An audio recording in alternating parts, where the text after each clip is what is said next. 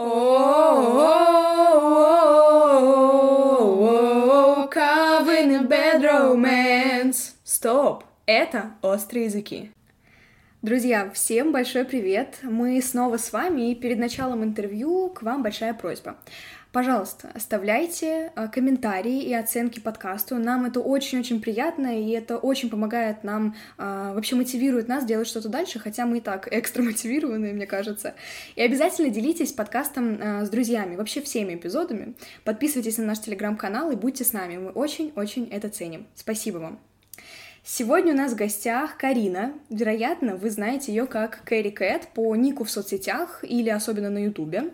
И сегодня мы поговорим о э, карьере Карины блогера, о воспитании ее сына, у которого раз, кто не знает, это расстройство аутистического спектра, и о переезде в США. Приятного прослушивания. Да, начнем разговор с того, что ты блогер, у тебя есть свой личный бренд, у тебя есть карьера, и мы тебя горячо приветствуем. Очень Точно. рады с тобой пообщаться. У нас был большой бэкграунд перед интервью. С тобой очень мило и приятно разговаривать. Спасибо, что ты к нам пришла. И прежде чем мы начнем, мы хотим тебя поздравить с новой цифрой на канале. Аж 200 тысяч подписчиков. Это круто. Завидуем белой зависти. Очень круто. Спасибо. И в связи с этим расскажи, пожалуйста, как началась твоя медийная карьера?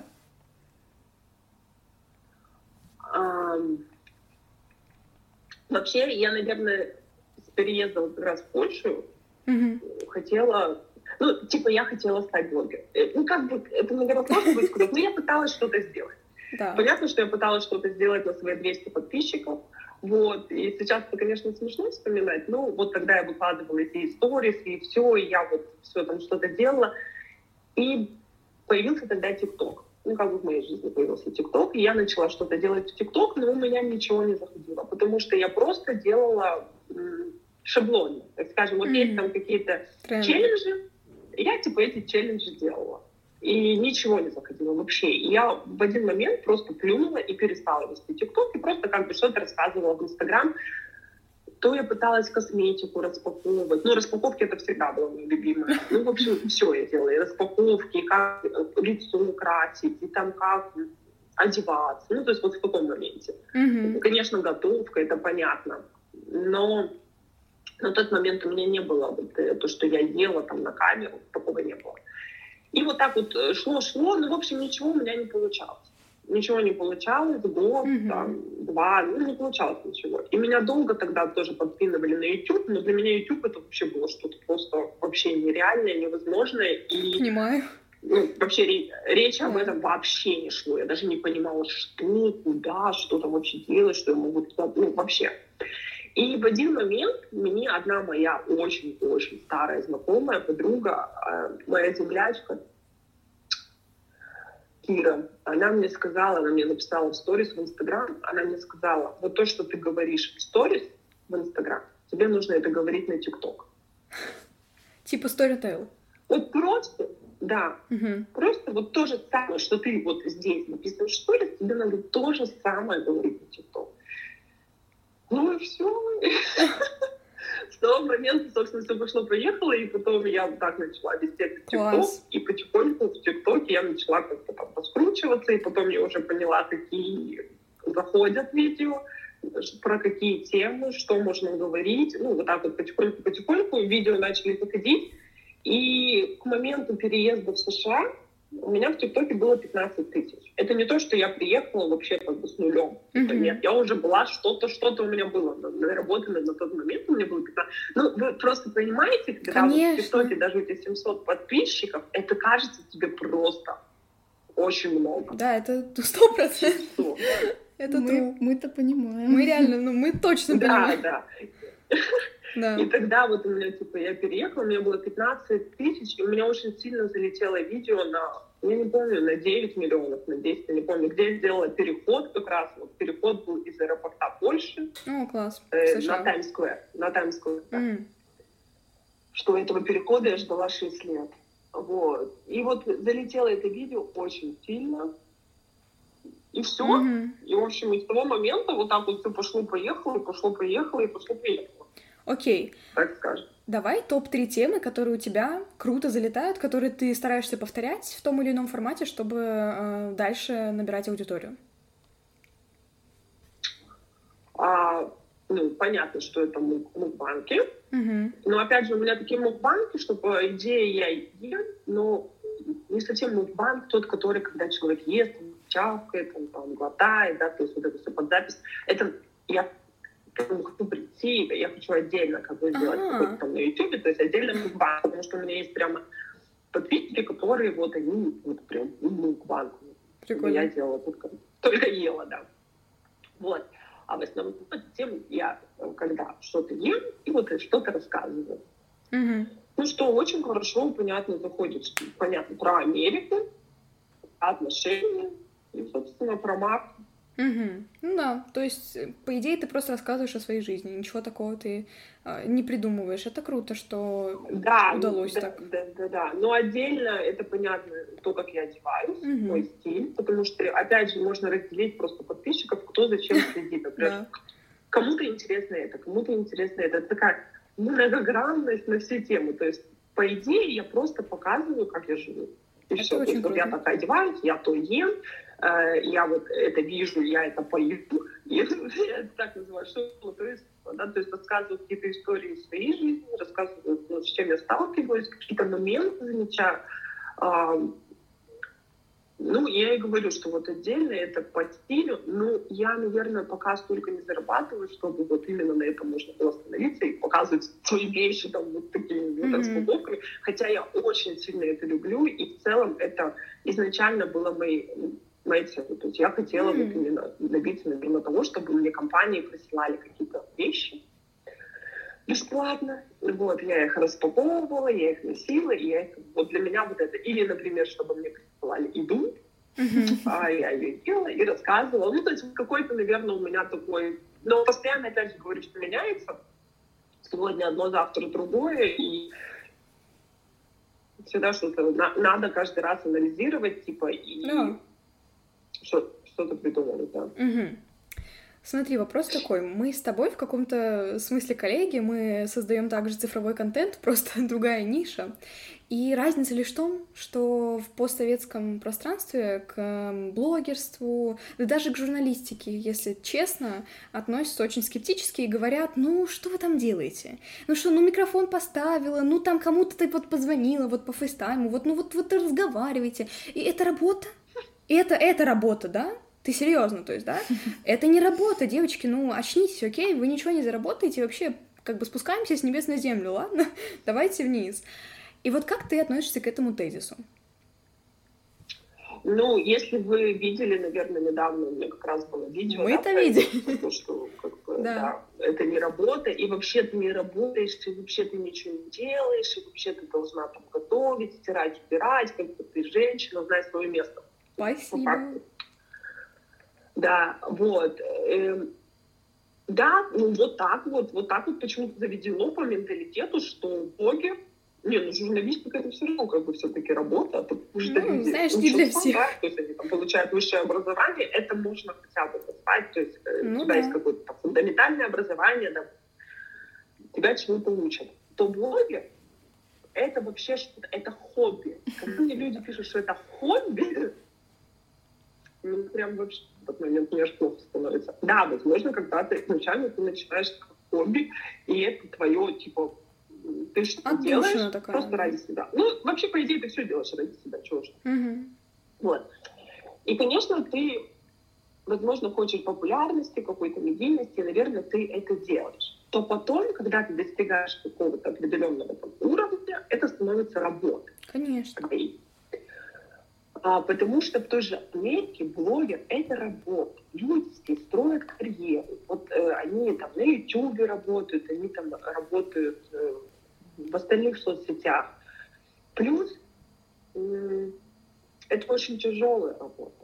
Mm-hmm. Это не то, что тебе в офис или на завод прийти, потому что у тебя там с 8 часа начинается смена, и ты знаешь, что я сейчас к 8 часам приду, так, там у меня есть начальник, он мне скажет, что мне делать, я просто посижу в компьютере, поковыряюсь, да. что-то куплю и получу свой оклад. То у блогера все не так. Что наработал, то и получил. Ничего не наработал, ничего не получил. Я могу сказать, что у меня полностью блокировали страницу в ТикТоке. Вот. Э, да, у меня было на тот момент, сейчас, конечно, вспоминать, это было в июне. Это было в июне, у меня было 170 тысяч. Было 170 так это тысяч, все равно много. заблокировали страницу. Конечно, это для любого это, человека жесть. А? Это просто для, для любого медийщика это просто жесть. Это стресс, это страх, это ужас. И вообще ну, ты делаешь все, чтобы восстановить страничку. Ты в этот момент сходишь с ума, мне кажется. Просто все рухнуло. Было очень тяжело. Вот, было вот. очень тяжело. У меня был огромный стресс. Я готова была рвать и метать.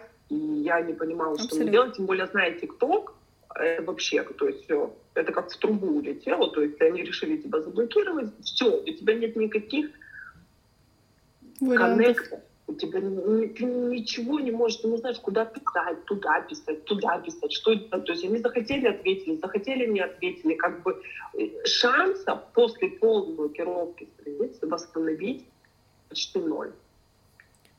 Скажем, 0,1%. И тогда я даже попала вот на сканеров, то есть я сама там кому-то деньги отдала, чтобы типа мне восстановили эту страницу. Ну ладно, как бы мне я готова была вообще, мне кажется, тогда на все, чтобы и поверить вообще во все, что угодно, чтобы мне восстановили эту страницу. Ну, я тогда стучалась во все двери. Я тогда сделала... Ну, опять же, я говорю, что это... Ну, я такой человек. То есть это в моих руках, и я сделаю все. А остальное, ну, не то, что, значит, если у меня не получилось, значит, я просто не смогла на это повлиять. То есть это уже не, это от меня не зависело. И когда меня заблокировали, у меня тогда вообще вся жизнь перевернулась. Я помню, я поняла, боже, это заново там все начинать. Я же на монетизации.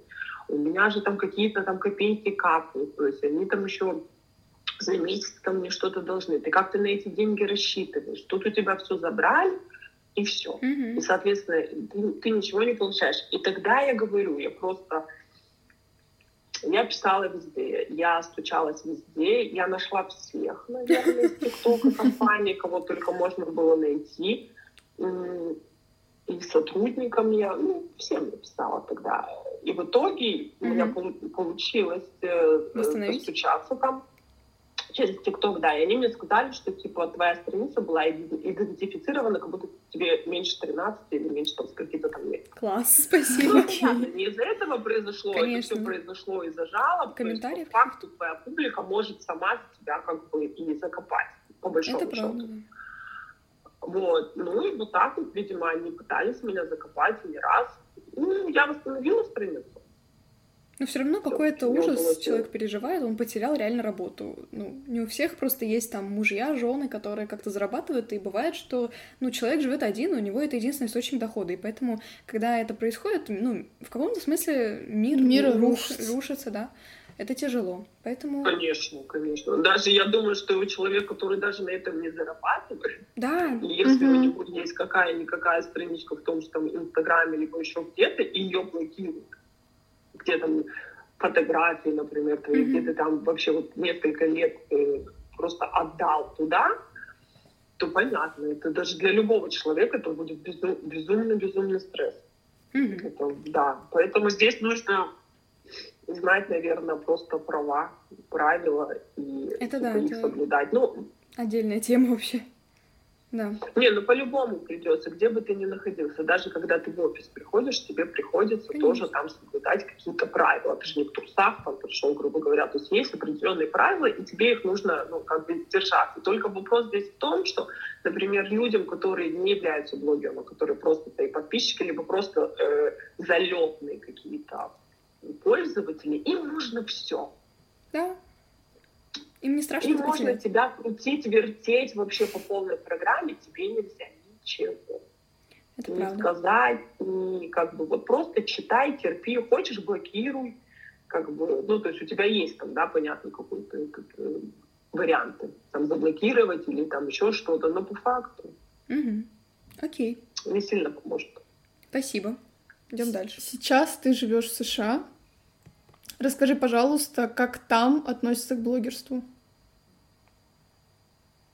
Ну, я говорю, что здесь это как полноценная профессия. То есть э, люди сидят на зарплатах, можно mm-hmm. сказать так, да, на монетизации, в социальных сетях. И, то есть, ну, да даже можно да. сказать, что получают зарплату. Вот. И, ну, не знаю, я покупала тут на днях ноутбук, меня спрашивают, а для чего он тебе, для чего ты его будешь использовать? Я такая, я блогер, я буду там делать как бы эти. Они такие, а, ну, типа, хорошо. То есть здесь блогер, как вот, ну, как да. любой другой профессия. Сотрудник какой-либо компании, да, любая профессия. То есть это то же самое, люди также учатся, они, это намного тяжелее, потому что ты сам себе, по сути, хозяин. Если ты свою жопу не поднимешь mm-hmm. сегодня, то денег ты не получишь. Это не то, что ты просто пришел куда-то, там, кто-то там поработал. И плюс конкуренция очень большая очень большая конкуренция в блогерстве. Каждый день на ту же площадку YouTube выходят тысячи человек, ну, которые пытаются начать свою карьеру. Из этих тысяч выстреливают просто. Мы их все знаем, ну, грубо говоря, сами понимаете, мы все знаем там, кого-то по именам. Вот. Конкуренция намного сильнее, чем в любой другой, наверное, угу. теме. Смотри, а, одно из твоих видео, где ты собирала обед ребенку, своему сыну в школу, оно набрало какие-то там нереальные э, комментарии с такими оборотами, угу. очень негативными, очень жесткими. И все было потому, что еда, которую ты собирала Марку, твоему сыну, якобы какая-то не такая, и вообще как так можно, да как вы живете. Как ты справляешься с хейтом? А, вообще раньше, угу. скажем, ну вообще я э, в хейте живу лет, наверное, с 16.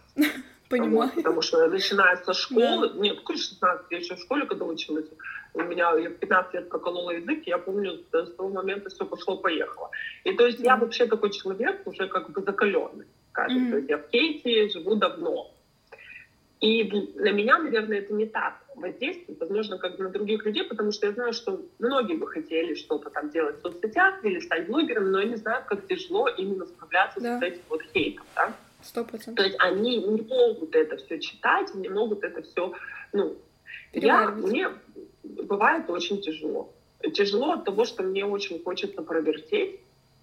Вот. Не от того, что я там сижу, такая думаю, о боже, как я реально могла собрать такой матч, год, что же я положила это такое? Не в этом плане, а в плане, типа, ответить, но не можешь. Но, во-первых, если я отвечу как-то даже, да, я начну тратить свои нервы, вот, я начну тратить свое время. Я понимаю, что это все происходит на моей странице, и это как бы мой актив, да. Я, я, я не где-то там сижу, там свои нервы трачу, нет. Э, то я начну вот это вот все как бы вступать в эту коммуникацию, а тяжело остановиться, да, когда ты уже как типа цепляешься. И у меня вот доходит до того, что я пишу сообщение и стираю.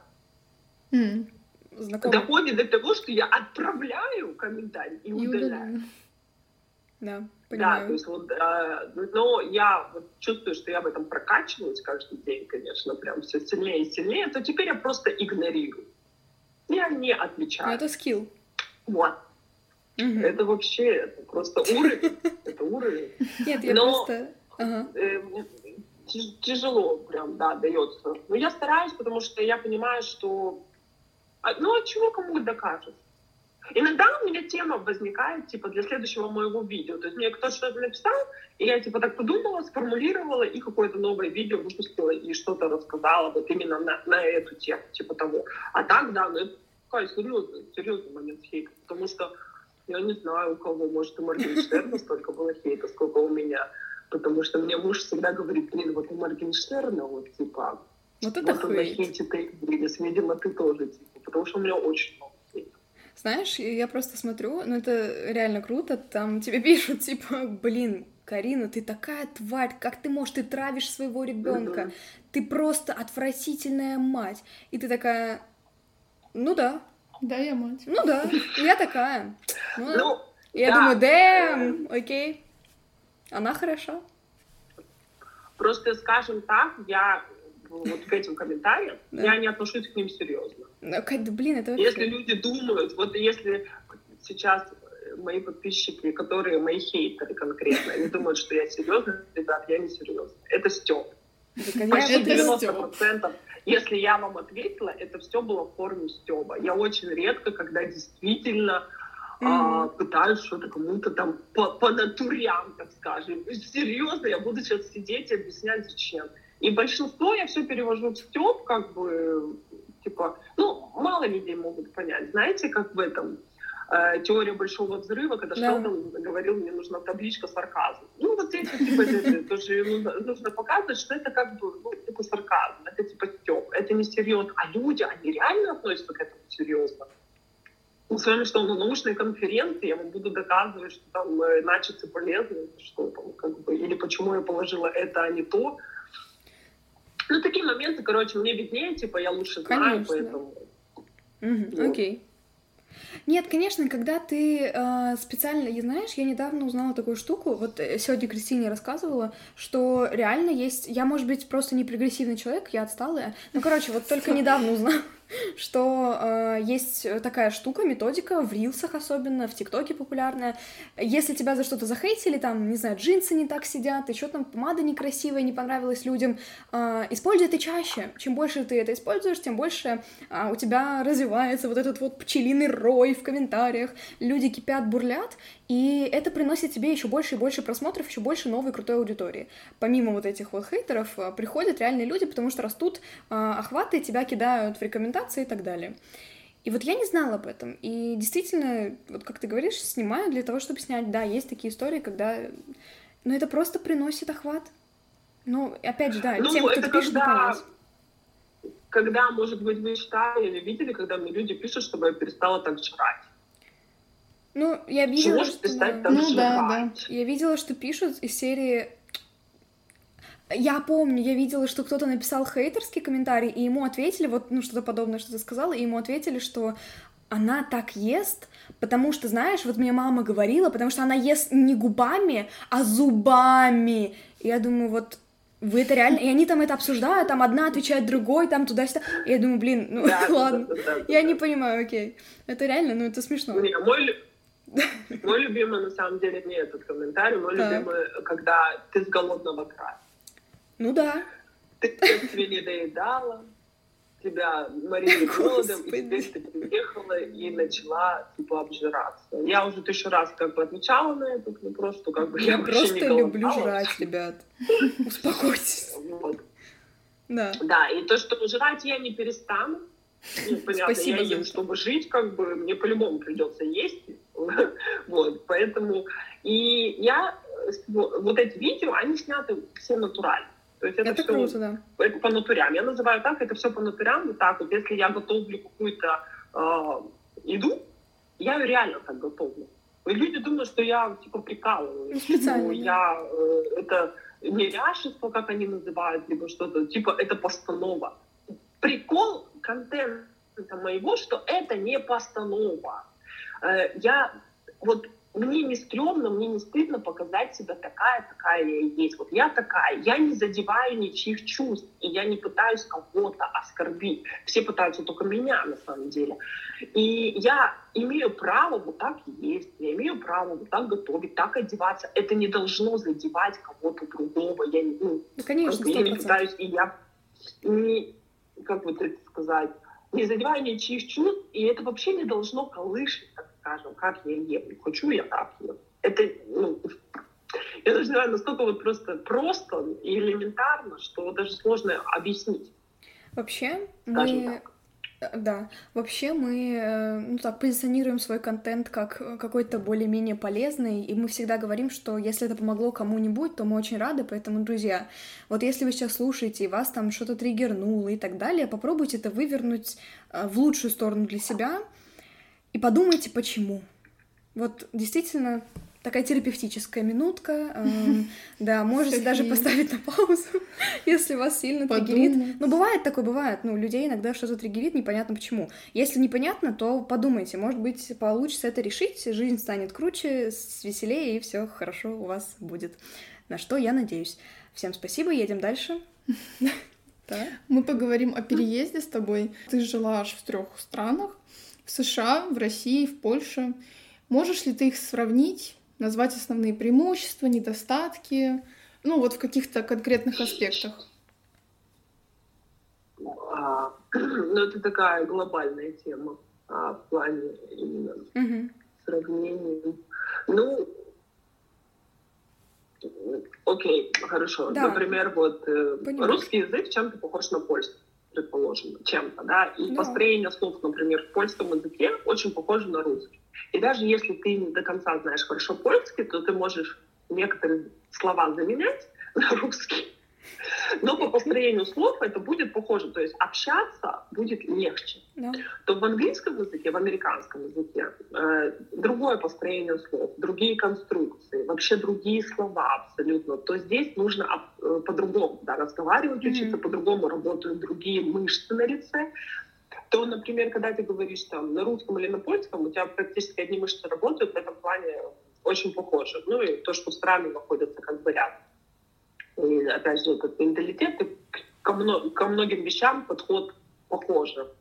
А Америка это просто, это, это, это как земля и небо. То есть здесь mm-hmm. нельзя вообще ничего сравнить. И все по-другому. Ну, это просто будто ты приезжаешь вообще в другую какую-то вселенную, вообще в другой мир, они до сих пор там это все в мире. Розетки это э, эти э, паунды. Okay. Неделя с воскресенья начинается, хотя рабочий день с понедельника. То есть какие-то вот такие моменты, как будто нельзя всем ребятам перейти на километры, на а, э, не Цельсия, а Фаренгейты. Да. Ну, вот вообще, то есть все по-другому, и тебе вот приходится вот так вот все это. Угу. А что по плюсам? Что в США классно, что, ну, как либо у тебя не было такого ощущения, что круто, то же самое в других странах, где ты жила, либо этого, в принципе, там нет, может быть. Что прикольно? Во-первых, я, опять же, не могу сказать за все, за все США, да? Да, где ты потому живешь? что это Соединенные Штаты Америки, я могу сказать только вот то место, где я живу, угу. а, потому что понятно, что а вот у нас так, а у нас так, это мы знаем. А в каждом штате по-разному говорить за свой. Э, мне здесь комфорт. Я чувствую себя здесь, в своей тарелке. Э, ну, я не представляю, что я могла бы жить где-то в другом месте. Ну, я не знаю, как... Понятно, что каждой стране есть плюсы и минусы, и какая-то mm-hmm. страна подходит для кого-то, а для кого-то нет. То есть для меня Америка — это как будто вот я просто родилась типа не в той стране, но в итоге меня судьба вот, вот таким вот сложным, возможно, способом, непростым, да, сюда все-таки привела, привела туда, где я должна, в общем-то, жить. Потому что я помню, когда я жила в Иркутске и переехала в Москву, и мне сказал один мой знакомый, что ну, ты не будешь жить в Москве. Потому что, типа, для тебя все равно это ну, в другой стране. Ты будешь жить в другой стране. Но я даже не могла никогда предположить. Вот представьте, где находится Иркутск, где находится Америка. Угу. Для нас, людей из Иркутска, Америка это вообще было что-то, как будто ее вообще нет. Это несуществующая страна. Мне казалось, ее вообще нет. Это вот это я никогда даже не могла предположить, что я поеду туда, не то чтобы жить, а хотя бы даже вот просто как турист, потому что для меня это было нереально. Mm-hmm. Нереально, очень дорого, очень далеко. Я даже никогда не заикалась, например, что типа у родителей, а может в Америку поедем там, Типа вот. Хотя мой дедушка, он, например, э, ездил, он в Лас-Вегасе был, и в Сан-Франциско он был, много объездил этих. Но мне казалось, он просто куда-то поехал, я не знаю куда, но явно не в Америку, он куда-то поехал, потому что мне казалось, что Америка вообще как бы нет, что это вообще, это как. И он мне тогда ролики привез и все такое, ну то есть а, это было что-то, короче, для меня это нереальное было. Хотя я понимаю, что мне было тяжело жить в России в плане вот именно непринятия другой жизни. Mm-hmm. Ты, либо ты как все, либо никак. То есть проблемы у меня были постоянно с внешним видом, как я одеваюсь, начиная со школы. Это так же из школы меня выгоняли, да, как я одета, что я одета не так, что там не те сапоги, не те штаны. Я думаю, вот сейчас я в универ поступлю и вообще да, расслаблюсь. Да, действительно, я там расслабилась, как бы это все понятно. И по, по идее, вот это именно э, навязывание другим людям свои, своих взглядов. Почему я должна жить так, как вы мне говорите? я хочу вот так. И я до сих пор, например, для бабушки, для своей, очень какой-то странный человек. Фрик. Она что говорит, Карина, ты вообще, ты, вот, ну, она, моя бабушка мне говорит, что я таких, как ты, не знаю. Ты вообще какая-то, вот, ну просто как так вообще получилось? То есть ты самый странный человек из всех, кого я знаю. Она... Забавно. Окей. Это да, это звучит как-то необычно. Да, да, да, да, да.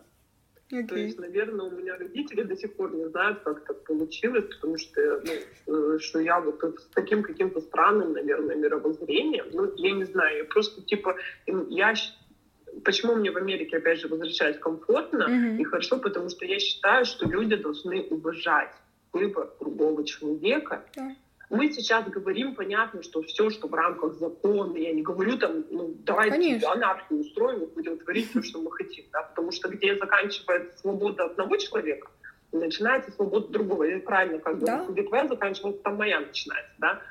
Э, свобода — это не анархия, как думают люди, что типа здесь в Америке ты делаешь, что хочешь. Свобода — это когда люди живут по законам, это когда люди соблюдают правила, и не творят, что хотят, а когда они просто живут вот по правилам и по законам. Это и есть свобода, где уважают твой выбор, где ты можешь реально пойти куда-то и знаешь, что там типа тебя как бы я не знаю, не пошлют, mm-hmm. типа, по какому-то там признаку, там, а да, где будут уважать тебя как человека, как просто то, что да, вот ты просто такой, потому что ты такой, да. Вот ты такой, ты не обязан быть вот таким, как тебя там кто-то вообще mm-hmm. представляет. Даже как тебе представляют там а, твои родственники. Вот, например, был бы же здесь момент по поводу перемены пола, да, что типа в Калифорнии разрешили там детям, например, менять там ну, угу. неизвестно с какого возраста, это непонятно, это все обсуждаемо, это все понятно, что здесь очень сложная тема. Да. Но просто хотелось сказать, но явно не, как бы, если человеку там уже нормального возраста, как по 17, ну, что у него уже как бы сформировалось, да, понятно, что ему там лет по 17, 20 или больше, ну, естественно, не родители должны решать в каком возрасте, что делать этому человеку. Если он к 18-20 годам там, пришел к какой-то своей мыслью, здесь вот такой вот сложный момент. Ну, это же твой ребенок, это не твоя собственность. Ты не можешь распоряжаться вдоль и поперек его жизнью. Да, Кто дал правда. тебе право? Право родителя — это просто э, обеспечить какую-то safety, как это сказать, безопасность, да, безопасность своему ребенку, но не то, что говорить ему, ты вот это носи, ты туда как бы ходи, ты, ты, ты вот это делай, ты вот так вот живи, в тот универ поступи, это сделай. И он не должен подвергаться, тут самый-то в чем как бы вот именно загвоздка, он не должен подвергаться какому-то осуждению, а, дискриминации от других людей, что э, он решил вот так сделать. Да, потому что дискриминация это в любом случае плохо, даже если вы за какие-то там благие цели, знаете, там вот это э, мы за все хорошее против всего плохого, но в любом случае дискриминация это плохо, как бы ее не выворачивали, во что бы там она, к чему бы она хорошему, может быть, бы и не вела. Расскажи, пожалуйста, как вы, да, как вы переехали в США? Как это вообще все было, потому что, ну, действительно, как ты говоришь, для многих это кажется нереальным, и я думаю, многие вдохновятся, потому что история у вас очень необычная. Но для меня это тоже казалось нереальным. Вот. Честно, я до сих пор иногда еду здесь э, по улицам, смотрю на это все, я не могу поверить. Вот даже спустя это уже очень больше года я до сих пор не могу поверить, что я здесь живу. Зато ты наслаждаешься. Я прям а? Зато ты вот прям наслаждаешься. Вот есть люди, которые, ну, типа, привыкли к хорошему, а ты вот, ну, ты вот ценишь то, что есть. В плане, тебе это кайфово каждую вот минутку, как будто. Да, я ценю то, что есть. Я живу вот сейчас. Это как бы, ну, вот знаете, нужно вот этот вопрос, вот этот, так сказать, что типа вот вы снимаете квартиру uh-huh. здесь, вы платите за нее столько денег, что вы бы могли купить Угу. Типа дом в ипотеку или нет. Вы бы могли снять что-то похуже и, например, накопить там типа на дом. Вот mm это вот мышление советского человека. Вот у меня просто нет других слов. Я живу сейчас. Я хочу сейчас жить с комфортом, в хорошей квартире, с тремя бассейнами, там, с двумя спа большой, где муж может закрыться в одной комнате, я могу закрыться в другой комнате, где нам есть где разойтись. Да. Я готова за это платить деньги мужу. Вы сейчас ну, находитесь, опять же, в Соединенных Штатах. Планируете ли вы куда-то еще перебираться, или все уже вот точно, это ваше место? Вы точно не планируете никуда переехать? Э, да, точно. Мы никуда не планируем переехать, мы точно здесь остаемся. И mm-hmm. недавно, как мой муж сказал, говорит, боже, какой это кайф, когда ты знаешь, что тебе никуда не надо переезжать. Что наконец-то ты приехал вот как бы туда, где ты хотел всегда жить.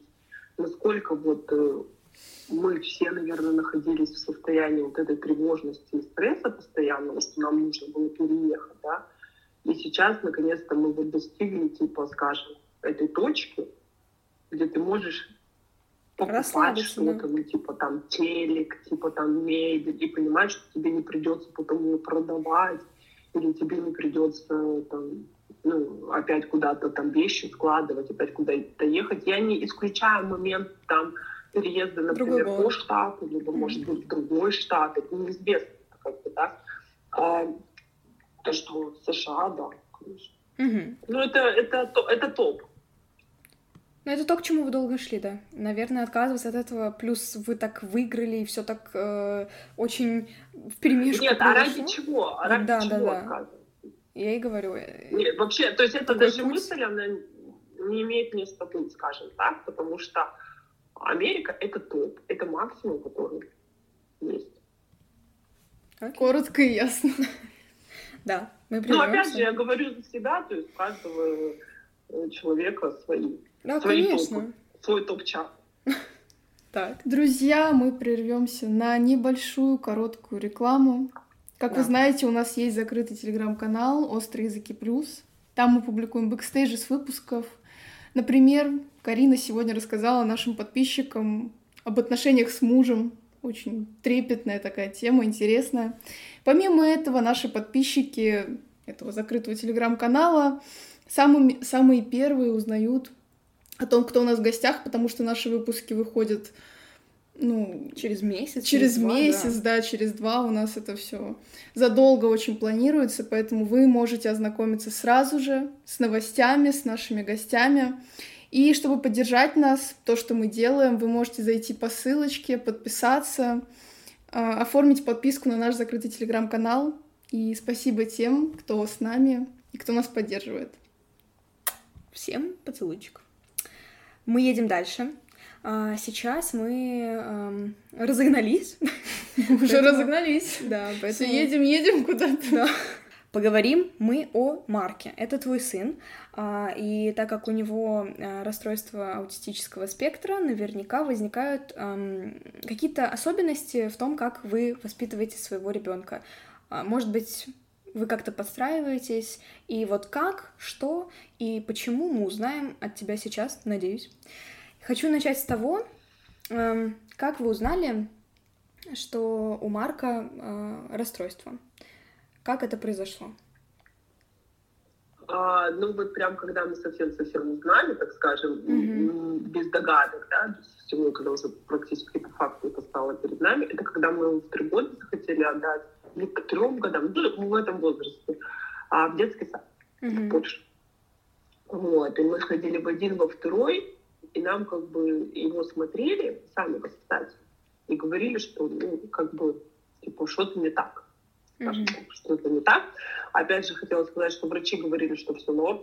Ну, понятно, все норм, это просто это задержка, это придет. А вот воспитатели, так скажем, это вообще, да, вот они, которые, наверное, больше контактируют с детьми, чем педиатры, я так понимаю, а, они начали намекать на то, что как бы, типа, что-то не то. Mm-hmm. Вот обратитесь туда, обратитесь туда. И я помню, вот как раз я пошла к психиатру, и психиатр все это поставил под таким вопросом на тот момент, ну, что, ну, что у него аутизм. То есть это было под вопросом.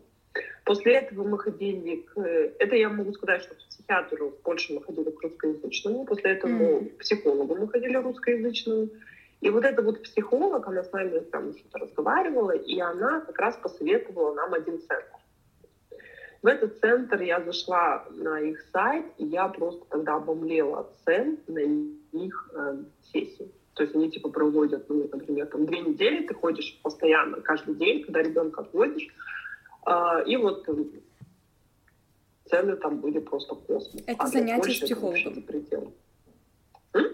А, извини, это на занятия с психологом высокие цены. Э, нет, мы были у психолога, и психолог mm-hmm. потом нам посоветовал mm-hmm. центр, да, где вот... занимаются с такими детьми. А, и она поняла, сказала, этот центр очень хороший, туда приезжают э, родители с детьми со всей Европы.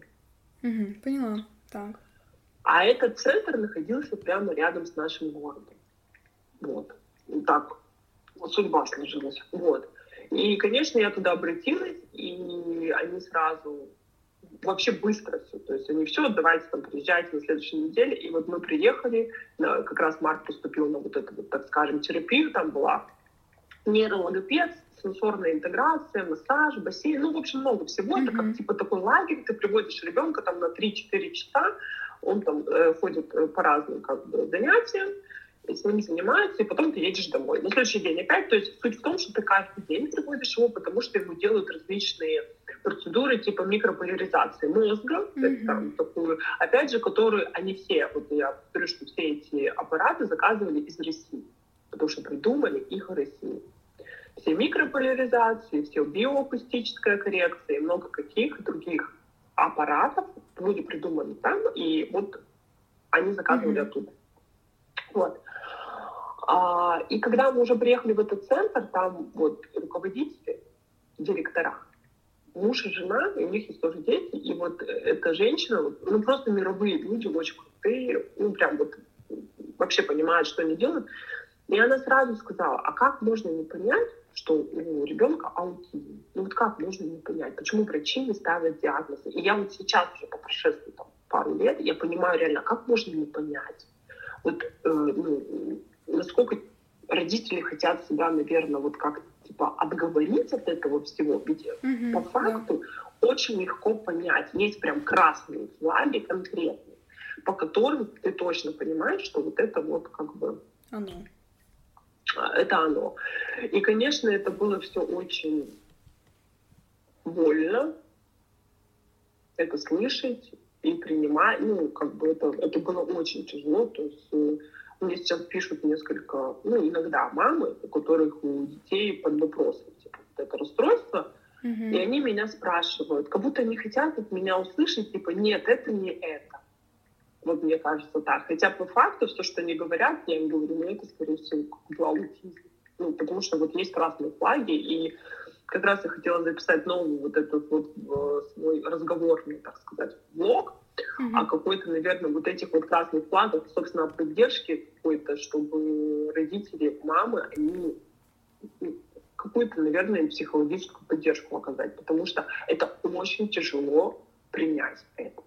То есть ты понимаешь, то, что, вот, во-первых, твоя жизнь никогда, скорее всего, уже точно не станет прежней, что твой ребенок, он не будет такой, как ты себе представляла, что он будет вообще другой. И, скорее всего, если ты строила какие-то планы, mm-hmm. это ну, не суждено будет осуществиться. Ну, то есть это, конечно, все очень больно принимать и очень тяжело, но это нужно, потому что, ну, тогда получается какой-то сам, самообман, и чем ты быстрее это примешь, тем быстрее ты начнешь что-то делать. Плюс, э, конечно, когда ты об этом узнаешь, тебе кажется, вот я сейчас найду типа причину, я сейчас найду волшебную таблетку, я просто дам эту таблетку, и все это сразу пройдет. Я просто буду глютен не давать. Да, как люди пишут. Возможно, да, это работает на ком-то, но это не работает на всех. Это не работает вообще. То есть, ну, аутист, аутист рознь, и то, что работает на одном, не работает на всем. И да, мы тоже начинали сразу, там, все, мы сейчас все попробуем, мы это сделаем, мы это сделаем, диета, а, там, всевозможные занятия, коррекция, там, э, витамины, БАДы, все, все, все, сейчас анализы сдадим, и мы сдавали все, и на эти органические кислоты, и на аминокислоты, на все сдавали, прямо сами, ну, их никто не мог расшифровать, хорошо, больше, понятно. И генетические тесты на все, тебе кажется, что вот сейчас ты вот найдешь причину. Угу. Ты как бы... Ну, не ну, мы, мы не нашли. Может, кто-то и реально есть люди, которые находят какие-то там врожденные патологии, там, патологии, например, там, с кишечником, либо там какие-то аллергии, либо какие-то там ну, вещи, и они что-то там корректируют, и у них как бы идет на а, на улучшение, прям вот типа заметно. Но по факту, когда ты вот это ищешь, когда ты это все делаешь, там год-два, ты просто устаешь. Ты просто выматываешься от этого всего, и ты просто не хочешь ничего слышать, там типа какие-то э, ну, люди начинают мне что-то писать, нет, ты просто не хочешь это слышать, потому что ты устал. Ты устал что-то искать, э, вот это вот э, как бы э, кормить себя какими-то обещаниями, что ты сейчас что-то найдешь, и ты вот пофиксишь, и ты, э, у тебя станет нормально. Я не говорю о том, что мне нужно искать. Нужно, конечно, э, понятно, что нужно искать, нужно что-то делать, это безусловно. Но не нужно надеяться, что ты вот сейчас как быстро это найдешь, быстро там что-то починишь, и все станет как было. Mm-hmm. Вот это вот на амбразуру кидаться. Ну, я не знаю. Типа, нужно посидеть, наверное, немножко прийти в себя, подумать, а потом уже с каким-то более так четко начинать действовать и что-то делать, наверное, так. Наверное, то, о чем ты говоришь, это самое сложное, когда вот не просто принять, а принять и, ну вот, успокоиться, как смириться, что, ну вот, теперь так. И, ну как, нужно жить дальше и жить обычной жизнью обычного человека и как делать все, что ты делал раньше, и воспитывать ребенка так, как бы ты воспитывал его раньше, и не делать ничего, что тебе, не знаю, ну, портит твою жизнь. Э, не, не уходить вот в это, положить жизнь на то, чтобы исправить ситуацию. Ну, конечно, делать надо, да. Любой любящий родитель это делает. Ну да, так есть, но это все равно очень, наверное, тяжело. Угу. Как бы, типа, ну, смириться вряд ли получится. Ну, я не знаю, мне кажется, вот прям смириться не получится, да. Смириться это как будто, типа, отпустить, так скажем, типа, угу. вообще отпустить и как бы, и вот, ну, выглядит как будет. Но я могу сказать, что, например, а, у меня здесь появилась одна знакомая, такая, она живет в другом штате, и у нее тоже Марк, я говорю, надо было по-другому назвать. И тоже вот аутизм у него, и он старше, когда ему надо. И вот мы с ней вообще просто на одной волне. Вот мы просто уже как бы... Вот эта тема, она уже просто вымотала. Вымотала то, что ты постоянно находишься в каком-то поиске чего-то, вот этой вот истины, так сказать, а почему это с тобой случилось? А что не так? А вот может, если я сделаю это, а может, если я сделаю то, это все будет хорошо. Mm-hmm. Ну, типа вот как бы так. Ты просто от этого в какой-то момент устаешь и понимаешь, что ты, ну, как бы, есть действенные способы, там есть там терапия, например, да, действенные а, вот эти вот занятия какие-то, вот, именно терапия очень-очень действенная тема. И вот это работает, это нужно делать. Mm-hmm. Но не то, что все там пытаться сразу захапать, и как бы ребенка, я не знаю, там посадить на все диеты мира, как бы, и думать, вот это помогает, типа внушать себе, что это помогает. А по факту, как бы, это делает только хуже. Угу. Такое тоже может быть. Вообще в странах бывшего Союза до сих пор многие настороженно относятся к людям с раз, потому что не знают, не понимают причин поведения, возможно, выборов таких людей. Сталкивалась ли ваша семья с чем-то подобным, с негативом на этот счет, пока вы жили в Польше или если же вы, возможно, приезжали в Россию за этот период? И как это вообще было? В России я не сталкивалась, потому что мы там совсем немного были с Марком, ну, то есть и он еще был маленький, и там как бы, ну, мы ходили там тоже к различным педиатром, и когда уже было понятно, что как бы у Марка аутизм, да, то есть в России говорят, что у него задержка речи, даже не развитие, так скажем, вот. В Польше тоже это все там типа задержка развития, задержка речи, тоже все непонятно под вопросом. А, не могу сказать, что с Польшей я сталкивалась. Опять же, Марк был ну, в таком возрасте, как бы маленьком. Угу. Ну, списывались, списывалось все на возраст. Я могу сказать одно, что просто Польше нет подхода к таким детям. То есть они не знают, что с ними делать. Если ты в Америку приезжаешь, и здесь сразу ты приходишь к педиатру, здесь вот просто есть система, по которой они сразу пускают ребенка. То есть вот это, вот это, вот это, вот это, как бы сразу. Никто не будет сомневаться, стоять и говорить, ой, мы не знаем, что это, это может то, это может это, как бы. То есть у людей выработанная годами схема, то в Польше ее нет. Они не знают, что делать с такими детьми. Нет нормальных центров, нет нормальных детских садов, нет нормальных групп, ничего нет. То есть эти дети, они просто вот так вот, как бы непонятно, там где-то шатаются. В России что? Домашнее обучение, также пытаются изолировать их, Mm-hmm. То есть никакой, ну, есть, я, я понимаю, что сейчас, ну, возможно, кто-то там скажет, что есть, ну, наверное, есть какая-то инклюзия, но это просто, это единицы, это я не знаю где, это я точно, не знаю да. где. То есть видишь, например, в каждой школе есть этот класс, где дети с расстройством аутистического спектра, дети полностью интегрированы в общество, они ходят в обычную школу, да, у них спецкласс, но по факту от них никто не открещивается, они живут такой же жизнью, как и все понятно, что это их мир. Да у нас у каждого свой мир. Начнем с этого.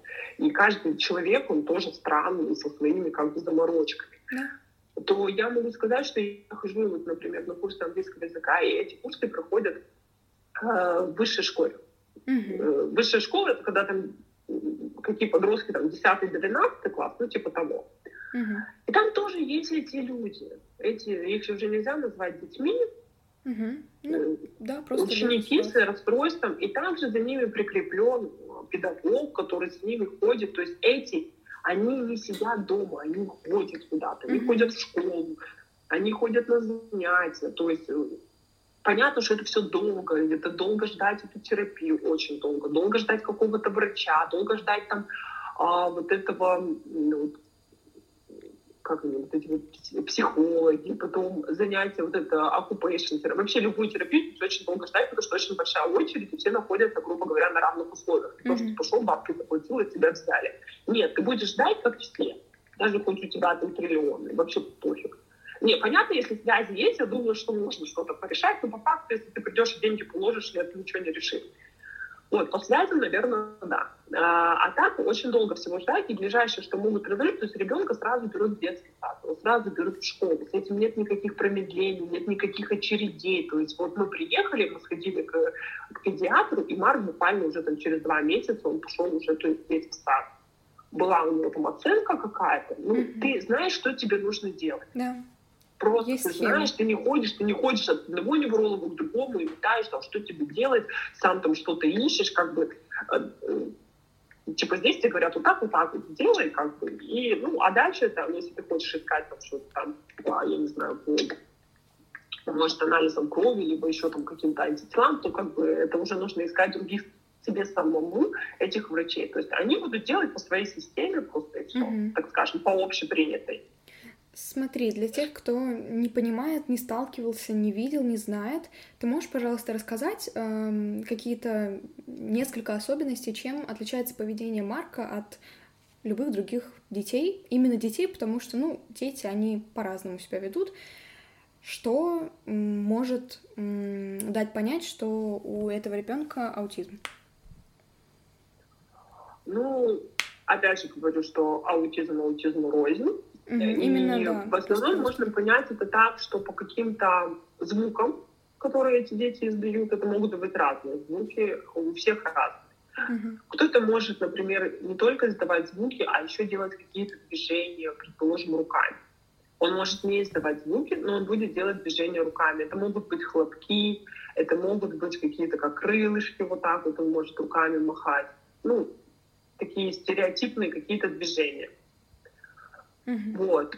Он не будет, скорее всего, идти на социальный контакт с другими детьми, потому что ему просто это не нужно. Он не видит в этом как бы необходимости. Он не будет играть, наверное, в игры какие-то, то есть он не понимает в этих каких-то ролевых игр. Ну, вообще, не, ну, вот э, Марка учат идти ну, как бы, с другими детьми играть, он ходит на терапию, он играет с другими детьми, но это я говорю о таких чертах, которые на площадке, например, да. если вот можно увидеть, то вот это. Ну, разные бывают дети. Бывают дети как бы нейротипичные, они не хотят ни с кем играть. То есть здесь тоже можно сказать, что именно у аутизма будет издавание вот этих вот звуков непонятно. Могут быть э, не только звуки, бывают дети уже, которые разговаривают, они могут, например, повторять слова. Вот он будет сходить и повторять какую-то фразу, одну и ту же. Он может, чтобы мама его повторяла какую-то, вот типа, есть такой, вот ты пока не ответишь так, как я хочу, я типа не успокоюсь. Или он будет постоянно вот одну фразу говорить, говорить, говорить, говорить без умолку и делать какое-то одно и то же движение. Он может ходить по кругу, он может мычать, может там, ну, кричать, наверное, тоже может. И руками махать. Ну, головой биться не будет. Mm-hmm. Но здесь уже зависит от степени, опять же. Mm-hmm. От степени самого аутизма, от степени э, коррекции, которая была проведена. И, ну вот, например, по крайней мере, мы могу сказать за себя, мы воспитываем Марка как обычного ребенка. То есть это не то, что он пришел и начал где-то орать. Нет, ему нельзя нигде орать, ему нельзя мучать, ему ничего нельзя. То есть к нему отношение именно как к обычному ребенку. Это Если супер. здесь мы сидим тихо, значит здесь мы сидим тихо. Если мы пришли в ресторан, значит ты не бегаешь, и не мучишь, и не кричишь, ты сидишь здесь тихо. Это, конечно, тяжело, и мы всегда пытаемся быстро поесть и уйти, но в целом мы ему не даем спуска в плане того, что вот ты типа аутизм, аутист, и ты особенный, поэтому ты можешь здесь как бы вести себя как хочешь. Нет. Угу. Такого нет. А есть что-то, что вы делаете намеренно, чтобы э, как-то помочь скорректировать Марку, помочь скорректировать его поведение, если он вдруг, ну вот все-таки да, вы там договорились условно, что, пожалуйста, давай вот так, здесь мы ведем себя тихо, потому что то-то, то-то, то-то, а он э, не воспринимает это. Есть какие-то, ну так, лайфхаки, если так можно выразиться, какие-то там методики специальные, которые вы применяете? Чтобы он лучше Ну да, иногда, например, я Марка беру на руки и начинаю крутить.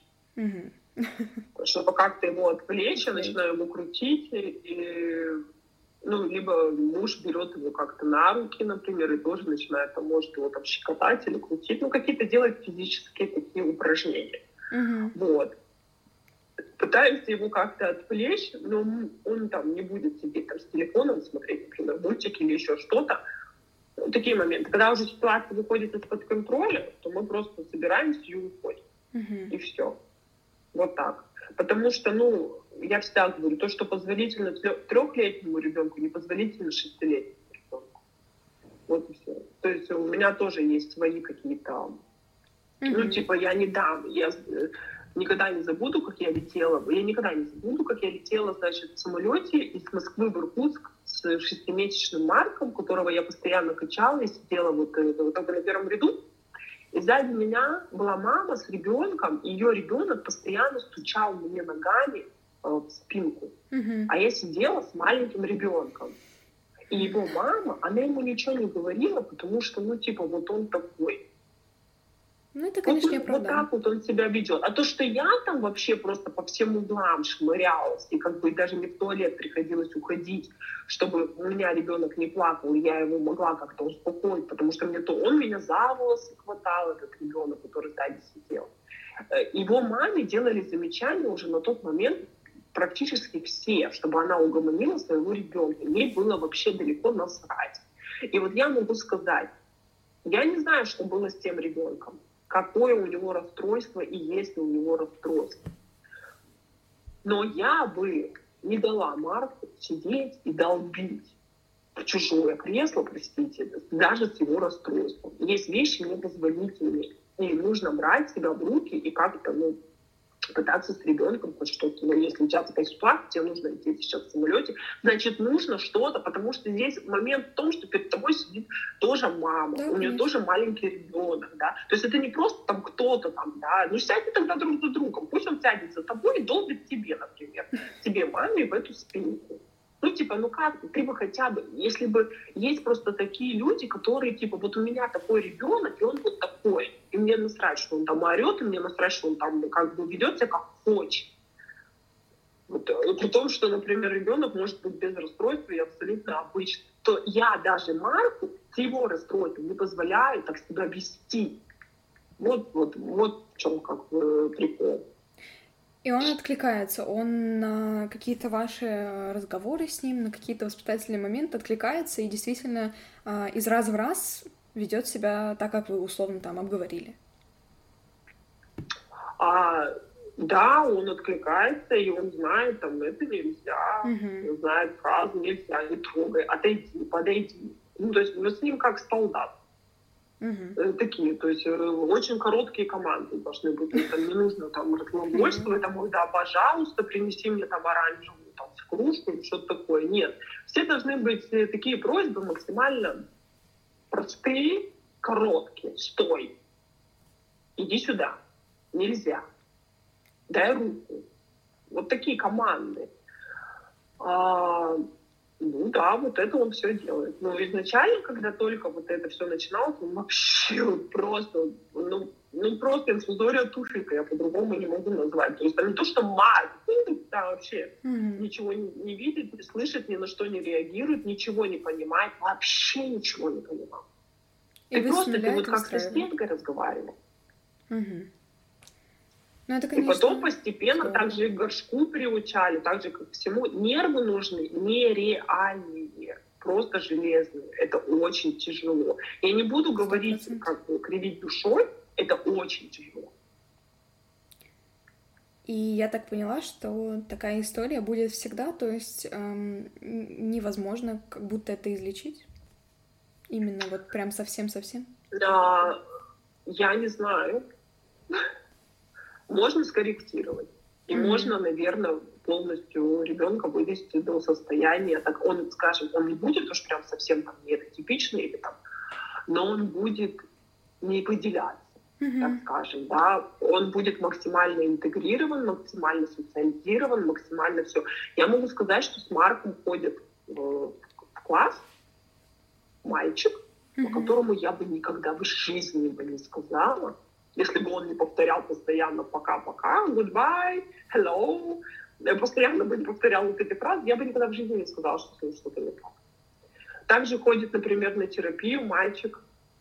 Вот, вот пока он вообще абсолютно нейротипичный, обыкновенный ребенок. И он тоже ходит вот туда на терапию, то есть у него тоже вот такое расстройство. Он стоит, он ведет диалог, он разговаривает, он, э, ну вот когда уже они, например, как там, их вытягивают, вытягивают, вытягивают, они начинают разговаривать, я говорю, вот они могут типа загоняться на какую-то тему, очень долго ее обсуждать, и уже все кругом устанут, уже не будут хотеть это слушать, да, и он будет постоянно повторять, повторять, повторять вот одно и то же, вот как бы слово, одну и ту же фразу, и вот типа долбить, долбить, долбить, что там уже просто типа такой как бы, я говорю, вот у моей знакомой, например, она рассказывала, ее ребенок заходит в лифт, там несколько вот людей стоит. И он каждому говорит good morning, good morning, good morning, good morning. И пока ему каждый не ответит, он не успокоится. Он не успокоится. Mm-hmm. Вот такие моменты. Или, например, услышит какое-то новое слово, не очень хорошее, и тоже будет его говорить, и даже не понимать, что оно там что-то плохое обозначает, mm-hmm. а все люди будут что так, там, типа, это что я, это что у меня, типа того, да. Okay. Вот. Или, например, она говорит, он в машину там сядет и будет тоже, типа, а, включи мне музыку, включи музыку, музыку для меня, включи, включи. Ну, то есть вот какие-то такие моменты, пока ты это не сделаешь, или пока ты не ответишь так, как вот он хочет услышать, он не успокоится. Угу. Говорю, я у Марка такое, ну, он не разговаривает, но я у него, по крайней мере, э, не замечаю. Единственное, что я замечаю, что Марк очень сильно оскорбленный. Вот если он хочет что-то, он найдет тысячу способов это достичь. Он задолбает. Вот если вот 7 вечера, например, вот если он сейчас решил пойти спать, он делает все, okay. чтобы сейчас пойти спать. Он будет тебя дергать, он будет ныть, он будет тебе показывать, что он ляжет там, он обнимет там, он будет вот все показывать. Вот при том, что, например, это, я не знаю, я складываю посуду сейчас, мне как бы, вот я не могу сейчас пойти, mm-hmm. потому что у меня есть он тебя задолбает так, что ты все равно все бросишь и пойдешь ним спать. Не, ну это кайф. Ну, вот такое вот. Окей. Да, целеустремленностью не занимать. Насчет материнства, последний вопрос. Ты э, давненько стала мамой относительно, и хотела узнать, не хочешь ли ты еще одного ребенка, и почему, если да, почему, если нет, а как вообще тебе эта роль а... быть мамой? Ну, хорошо, отвечу сначала на первый вопрос. Угу. Да, я скажу так. Мы не планируем. Угу. мы не планируем, и сейчас мы не хотим. Скажем так, на данный момент mm-hmm. буду говорить, потому что у меня сейчас есть Марк, и я не знаю, во-первых, да, довольно э, маленький. грубо говоря, какой. Как, ну, я не знаю, какой будет э, у меня второй ребенок. Я знаю точно, что я вот двоих таких вот я не потяну. Ни одного выше крыши. А, например, многие говорят, роди себе нормального ребенка. Что да, это ну значит, это роди себе нормального ребенка? Это самое, наверное, ужасное, что можно сказать. Конечно. Потому что у меня уже есть ребенок, или типа роди себе нормального ребенка, и ты почувствуешь, что значит быть мамой. В смысле? Я и так мама. Нет, ну это в любом смешно. случае. Ну, то есть, как бы, в любом случае я мама, и в любом случае как бы, ну, есть как есть, да. А вот дальше я, конечно, могу решать, э, рожать мне еще одного ребенка или нет. Я говорю, что на данный момент э, это точно нет. Сто процентов. Вообще. Ну, типа, я, я как-то даже не хочу, потому что у меня есть цель номер один — вытянуть Марка до той, как бы, степени, до которой я могу. И сейчас все силы я только могу в него вложить. Ну, не получится, значит, не получится. По крайней мере, я буду знать, что я сделала все, что я смогла, а не то, что я переключилась да, а, на второго ребенка, а на это вот типа, ну, растет, что растет. Или, например, говорят, роди типа еще одного, чтобы тогда было, э, хоть кто-то мог позаботиться о марке. Слабо, я такая рожаю ребенка и говорю, вот ты Давай, да. был рожден, для того, чтобы позаботиться. То есть вообще по факту ты как бы ну, не обязательно. Да, чисто вот чтобы заботиться о марке. О нем кто-то должен позаботиться. Поэтому я еще родила одного ребенка, чтобы позаботиться. Здорово. Вот не серьезно, люди так и рассуждают. Они реально так рассуждают. А вот если что с вами случится, у Марка, получается, как бы никого типа не будет. А так... А так, да, еще младший ребенок, да. Да. Класс, Ну, я могу сказать, на этот случай здесь в Америке есть специальные центры, где э, как бы, ребенок, ну, грубо говоря, человек или ребенок, взрослый, неважно, с какой-то либо там disability, с какой-нибудь там расстройством, инвалидностью, он на учете встает в этом центре, и если что-то даже случится, то mm-hmm. о нем позаботятся. Он не останется один, то есть э, ну, возможно, там в России или где-то не останется один, его сдадут в психушку, либо еще куда-то, то здесь о нем позаботятся я, э, как бы, ну, я не переживаю на эту тему, тем более, типа, как бы, ну, если меня не станет, я думаю, вряд ли я буду на тот момент беспокоиться о том, как Марк. Просто это так звучит, э, родить себе нормального, и вот каждый раз вопрос, я просто не первый раз такое э, читаю, такое слышу, и у меня каждый раз вопрос, а этого выкинуть или как? Ну, или куда? Окей, нормального, ладно, он есть, а вот со старым что? Ну, его-то куда, ну, типа, можно еще какое-то решение утилизировать как-то надо? Я извиняюсь, я говорю такие вещи, это, ну, ужасно. Это еще ладно, например, когда люди такое говорят, которые вообще не понимают, что они говорят, и они вообще не в теме, типа, да, они вот как бы не сталкиваются, не знаю. Мне один раз написала, то ли это был комментарий, где мама, у которой такой ребенок, и она сказала, вот у меня первый ребенок аутист, и я типа родила еще одного ребенка, и он как бы не аутист, скажем так. И вот я желаю тебе да, а, родить еще одного нейротипичного ребенка, чтобы прочувствовать себя каково быть мамой, э, типа, нейротипичного ребенка. Я, честно, я просто, блядь, вылетела с этого. Ты уже мать, у тебя уже ребенок аутист, как ты вот тебе язык, блядь, поворачивается, так сказать. Просто как ты можешь вообще так говорить. Ладно, там кто-то там, да, как бы человек, который вообще не знает, что это. Uh-huh. А когда у тебя у самой такой ребенок, да как тебе вообще, блядь, не стыдно просто такое произносить. Что ты, ты, а кто ты? Ты сейчас, а там еще. Мне просто даже жалко а, таких детей. Да, конечно, детей. Какому буллингу они подвергаются даже со стороны Да у себя детей. дома, да. Это страшно. Знаю. Это страшно. Если тебя не принимает, например, общество, и суть-то в том, что вот буллингу-то подвергаются и родители же, правильно? Потому что они же не воспитали. Да. Они же, получается, у тебя ребенок просто невоспитанный оказывается. Ты просто его не можешь научить кор- есть, ты его не можешь там научить нормально себя вести в обществе, ты не занимаешься его воспитанием, ты посвящаешь время только себе и т.д. и т.п. То есть они подвергаются буллингу, Соответственно, потом они приходят домой, они понимают, что, скорее всего, это вот из-за этого, из-за этого ребенка, так скажем, и они будут его подвергать этому буллингу. Вот и все. Это вот так работает. Поэтому здесь зависит от общества, где живут вот эти вот дети, эти родители, да, которые 100%. тоже не выбирали. Простите, что у них а, родился такой ребенок. Они не выбирали, они говорили, вы знаете, я хочу родить топ-менеджера. Или я хочу, там, чтобы вот он президентом типа стал. Это что, блин, ребенок не может, как бы, это э, выбор. Ну, то есть, э, я такого ребенка родила. Все. Я не выбирала, что он будет такой. Угу. Спасибо тебе. Это, наверное, не очень простая для тебя тема, и спасибо, что ты об этом рассказываешь, не только у нас, ты активно рассказываешь об этом в блоге, и это на самом деле очень круто, потому что просто когда это вот между делом происходит, просто в видео, как будто, ну, это часть твоей жизни, не как будто, а вот это часть твоей жизни, и для людей, которые это смотрят, наверное, это тоже со временем становится таким, ну вот как будто между делом, да, это так, и все, это ну, не это особенность, это не дикость, это нормально, да, так бывает.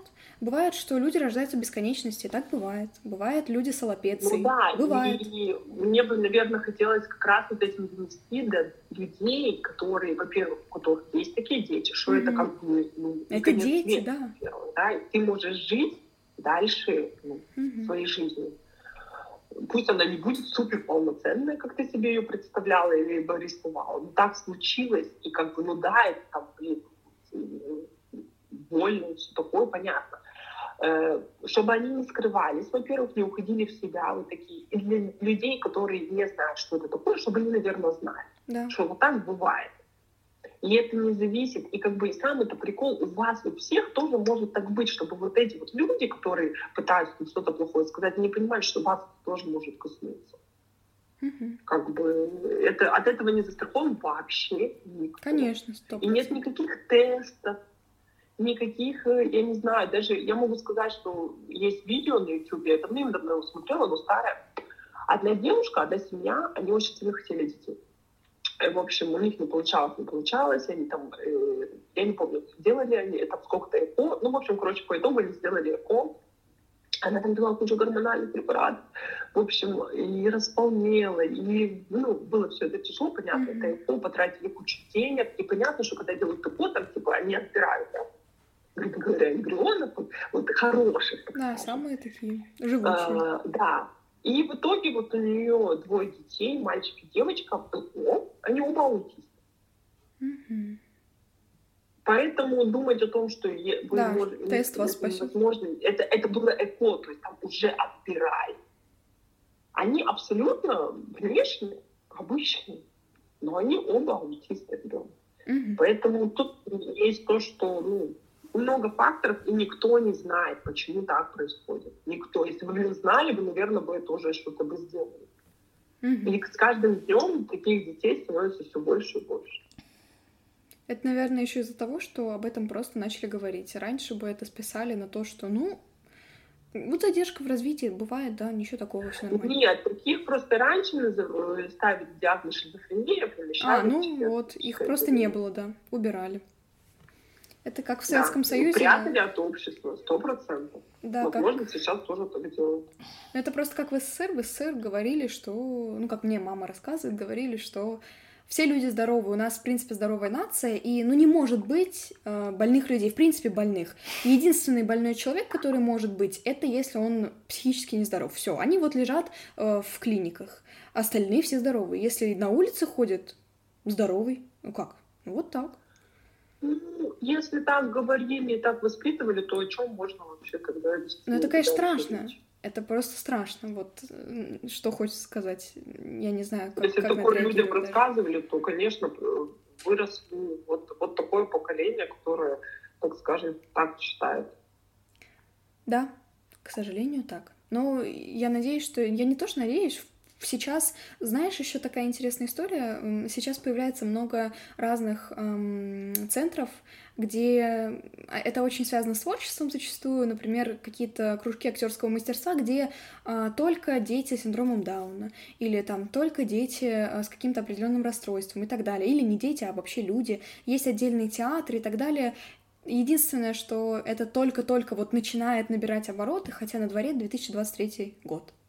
И, казалось бы, мы все давно вот в этой вообще в невероятном каком-то прогрессе, но не, не со всех сторон, и, конечно, жаль, но здорово, что это наконец-то начинает потихонечку э, входить в России в норму, и рано или поздно, да, э, людям с различными синдромами наконец начнут реально помогать, и они начнут реально жить. Поэтому это хорошо. Самая большая была бы помощь, это mm-hmm. если бы общество знало бы о таких людях. Да, и не реагировало бы на них к таким людям сознанием, так скажем. Они бы знали, что вот есть такие люди, и должны вот именно вот этим вот Пониманием, пониманием а, да. уважением, пониманием, да. И поэтому, Терпением. да, мне бы хотелось достичь, наверное, каких-то там, типа, популярности, так скажем, да, в, mm-hmm. в каком-то степени, чтобы как можно до больше людей донести и показать что вот так бывает. Я ничего не говорю, я, я бы все отдала просто, чтобы там у Марка все было как бы Конечно. понятно.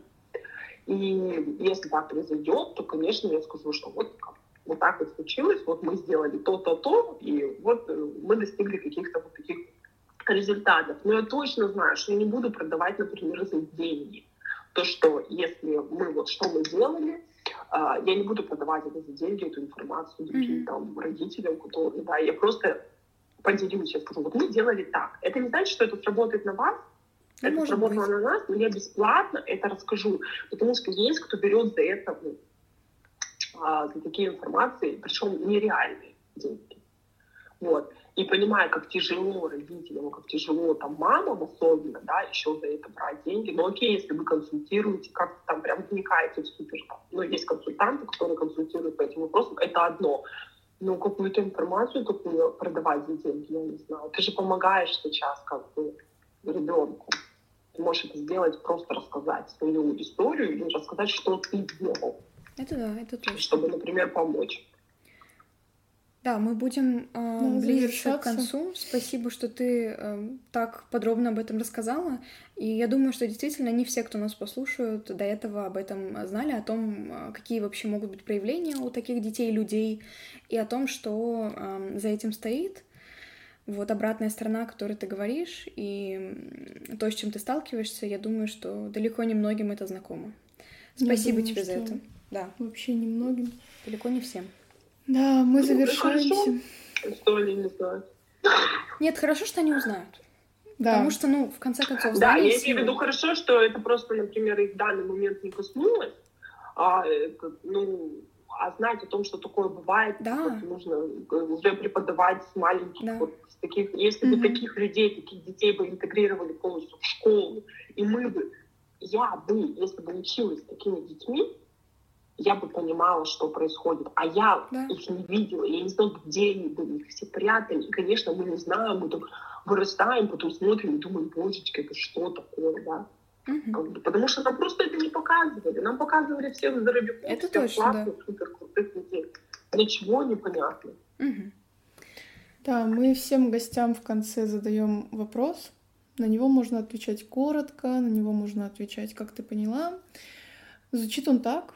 Завидуешь ли ты людям, которые не понимают, что происходит? Я вообще, наверное, никому не завидую. Ну, ни, ни белой завистью, ни черной, никакой бы там. Я, наверное, на, я скажу на данный момент, возможно, это когда-то и могло быть. Mm-hmm. Вот, я скажу на данный момент. На данные несколько там лет, месяцев, недель, неважно. Я не испытываю этого чувства. Типа, mm-hmm. я не испытываю чувство зависти, потому что каждый человек, его жизнь зависит от него. Вот. И, ну, типа, я не могу сказать, что вот я, я например, завидую, типа, э, людям, у которых нет аутизма. Я не могу так сказать, у меня язык не повернется. Ну, потому что у меня вот такой ребенок, и он такой. Я не могу говорить, вот лучше бы у меня, типа, был, вот, например, вот топ-менеджер, предположим, да. Нет, у меня вот он, я даже не могу представить, каково могло бы не быть. Если вот он есть, он такой, значит, он такой, и он есть, и другого быть не может. Наверное, ты... Не могло бы быть, наверное. Да, наверное, ты лучшая мама для Марка, потому что принятие это вообще, в принципе, да для любого человека, неважно, расстройство, не расстройство, самое главное вообще вся, все, все, что мы делаем плохо для других, для себя, это все от, ну, мне кажется, от нелюбви в той или иной степени, там, в том или ином проявлении. И когда м- человека любят, кем бы он ни был, он, наверное, будет лучше, чем бы он мог быть. Да, но здесь намного глубже это. Здесь, наверное, что-то ты несешь ответственность просто. То есть я в моих руках сейчас его жизнь. Mm. В плане того, что вот все, как я просто на британский флаг порвусь, грубо говоря, сейчас, от этого зависит его вся жизнь дальнейшая. Скажем так, я несу за это ответственность. Ну, не получится, значит не получится. Получится, вообще супер классно. Я буду знать, что как бы, ну, по крайней мере, я все сделала в плане того, что э, ну, типа, это в моих руках просто. Mm-hmm.